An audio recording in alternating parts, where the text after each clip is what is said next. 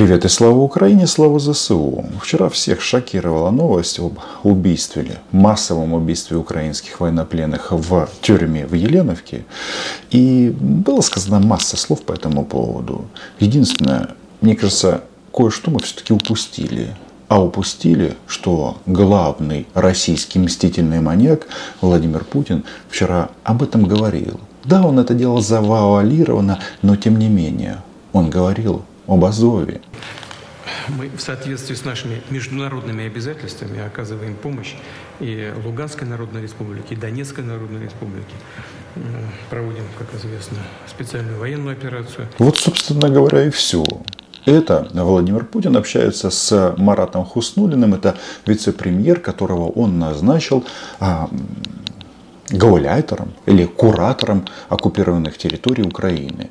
И вот а, они решили обсудить восстановление прекрасного города Мариуполь.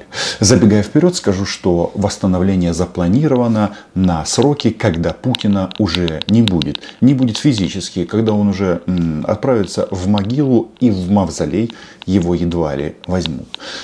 Возникает вопрос, зачем они это сделали? Я ответ знаю. Причины на самом-то деле две. Хотя аргументов в пользу действий российских э, товарищей ну, много. Там, скрыть следы преступлений, скрыть следы пыток, э, рассказать, что украинская власть плохая, а вот Путин очень и очень хороший, сказать, что Хаймерсы не надо поставлять и так далее, и так далее. Но правда, она проста. Правду говорить легко и приятно, да. Они просто хотят нас всех убить. Для решения этой задачи нужно в первую очередь уничтожить защитников и защитниц Украины. Всех. Тут все банально и просто. Есть еще один немаловажный момент. Вот э, когда российские пропагандоны, они же российские информационные террористы, там рассказывают о том, что вот Украина что-то там а, сделала для того, чтобы заткнуть рты а, азовцам, бойцам Азова, которые начали давать показания. Ну, я даже не знаю, есть ли смысл это раскладывать логически, но на самом-то деле, давайте-ка зададимся вопросом, а с каких это пор, скажем так, работа следственных органов России, а на самом деле российского гестапо, а, была бы принята Украиной. Там этот Следственный комитет, ФСБ и все остальные вот эти вот а, оккупационные органы, в том числе то, что они создали в Донецке и Луганске, это что? А, если там что-то написано, а, это является каким-то доказательством. То, что в российском гестапо могут выбить показания, и что? Дальше, э, что вы с этим будете делать? В КНДР повезете или в Сирию для организации трибунала? То есть с юридической точки зрения любые слова, зафиксированные российскими оккупантами у украинских э, военнопленных, они никчемные. Этим можно документом только э, напихать рот Владимира Путина. Единственный э, смысл в этом, ну можно не только рот, тут э, каждый размышляет как хочет. Вопрос в другом. Вот если мы вот хотим разобраться, что же там произошло, вот вопрос. Вот они обвиняют Украину. Российская сторона допустила туда ООН или Красный Крест? Вопрос. Я что-то не вижу. Украина заявляет, что, причем Украина не настаивает, чтобы были украинские исследователи там. Нет. Они говорят, а, раз вопросом вывода военных из Азовстали занимались ООН и Красный Крест, давайте, идите выясняйте, что там произошло. Я что-то не вижу не вижу отклика со стороны российских а, фашистов. Это же, знаете, мне напоминает, когда россияне сбили малазийский Боинг, там же была такая тема, что а, мы хотим направить российских представителей в объединенную следственную группу, а если ее а, ну, представителей России там не будет, то мы результаты расследования не признаем. Заметьте, что Украина так вопрос не ставит. Ну так. Короче, Тут не о чем говорить. Еще раз, они хотят нас просто физически уничтожить. И здесь э, слезами делу не поможешь. Нужно браться за оружие. Есть еще одна причина, почему они это сделали. Я вам объясню. Есть она, есть. Она проста. Это была по, по, по подобной схеме события развивались во время войн, войны в Чечне. В Чечне. Почему тогда российские солдаты не сдавались в плен? Не потому, что они там такие супервоины, потому что они знали, что чеченцы едва ли всех оставят в живых. После вот этих вот а, военных преступлений россиян, вы понимаете, и я понимаю, что людь украинская, она просто за гранью. И с большой вероятностью россияне это обставляют таким образом, чтобы объяснить своим солдатам, российским солдатам, что ой-ой-ой, не вздавайтесь в плен ни в коем случае, воюйте до последнего за Путина.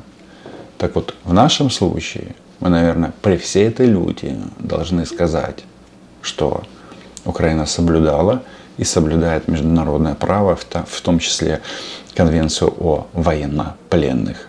Хотя, конечно, когда ты видишь этих орков, а, единственное, что хочется с ними сделать, это отправить их на концерт Кобзона. Но нужно быть терпеливыми. Это важно. Терпеливыми, потому что вот этих негодяев рано или поздно мы обменяем на живых украинских защитников, которые сейчас в плену. Это понятно. Так вот, э, вернемся к этому, к маньяку, э, мстительному маньяку Путину. Он действительно вчера говорил об Азове. Он все знает. Это только этот э, полоумный Гиркин может рассказывать, что Путину не все Шойгу сообщает о том, что происходит на линии фронта и на оккупированных территориях. Все он прекрасно понимает и знает, и поддерживает он именно это. Но, к сожалению, это связано и с большими издержками, э, с, с прямо надо сказать, с большими испытаниями для людей, которые там живут, с разрушениями. Впервые мстительный маньяк Путин сказал прямо, что да, Вследствие специальной военной операции России уничтожаются люди и города. Вот, вот вам показания для Гаги. Разрушение вследствие специальной военной операции. Кто бы мог подумать? Кто же это все наделал? Да? Российские фашисты, российские солдаты или российские террористы в форме российских солдат. Кому как нравится. И да, вот если мы говорим о защитников, защитниках Мариуполя и военнослужащих полка Азов, они же, они же сами все показали и проговорились. Да, и в части того, что вполне возможно, что взрыв был в середине этого барака, и поэтому они не спешат допускать туда сотрудников ООН и Красного Креста не спешат, потому что знают, что это военное преступление, это современная Катынь.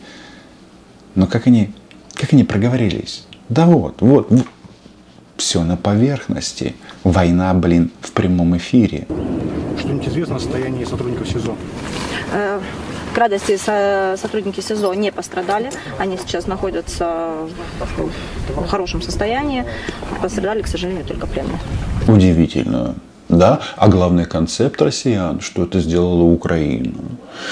Но, ребят, едва ли бы мы надзирателей берегли бы. Но вы посмотрите на ее а, мимику, на ее моторику. Но бабища врет. Врет, а, плохо играет свою роль. Ну а Путин размышляет вместе с Маратом Хуснулиным, координатором или куратором оккупированных территорий, будущее Мариуполя. Совпадение, вы думаете, что в один э, день они убили защитников Мариуполя в тюрьме, а с другой стороны говорят о будущем города. Ну, смотрите, значит, что тут говорит э, этот э, Хуснулин? Во-первых, э, действительно, восстанавливать Мариуполь они собрались до 2035 года. Ну, вот, пожалуйста, планы у них до 2035 года. Так и написано. Что особо забавно, мы несколько изменили границы плана. Предлагаем включить в него аэропорт. Мы сейчас тоже приступаем к его восстановлению. Мариупольского аэропорта. Как он будет восстановлен? Ну, вполне возможно, примерно как Донецкий аэропорт и Луганский разрушенный российским захватчиками еще в 2014 году. Хотя, если говорить об аэропорте, что им надо? Им нужна м- военная инфраструктура.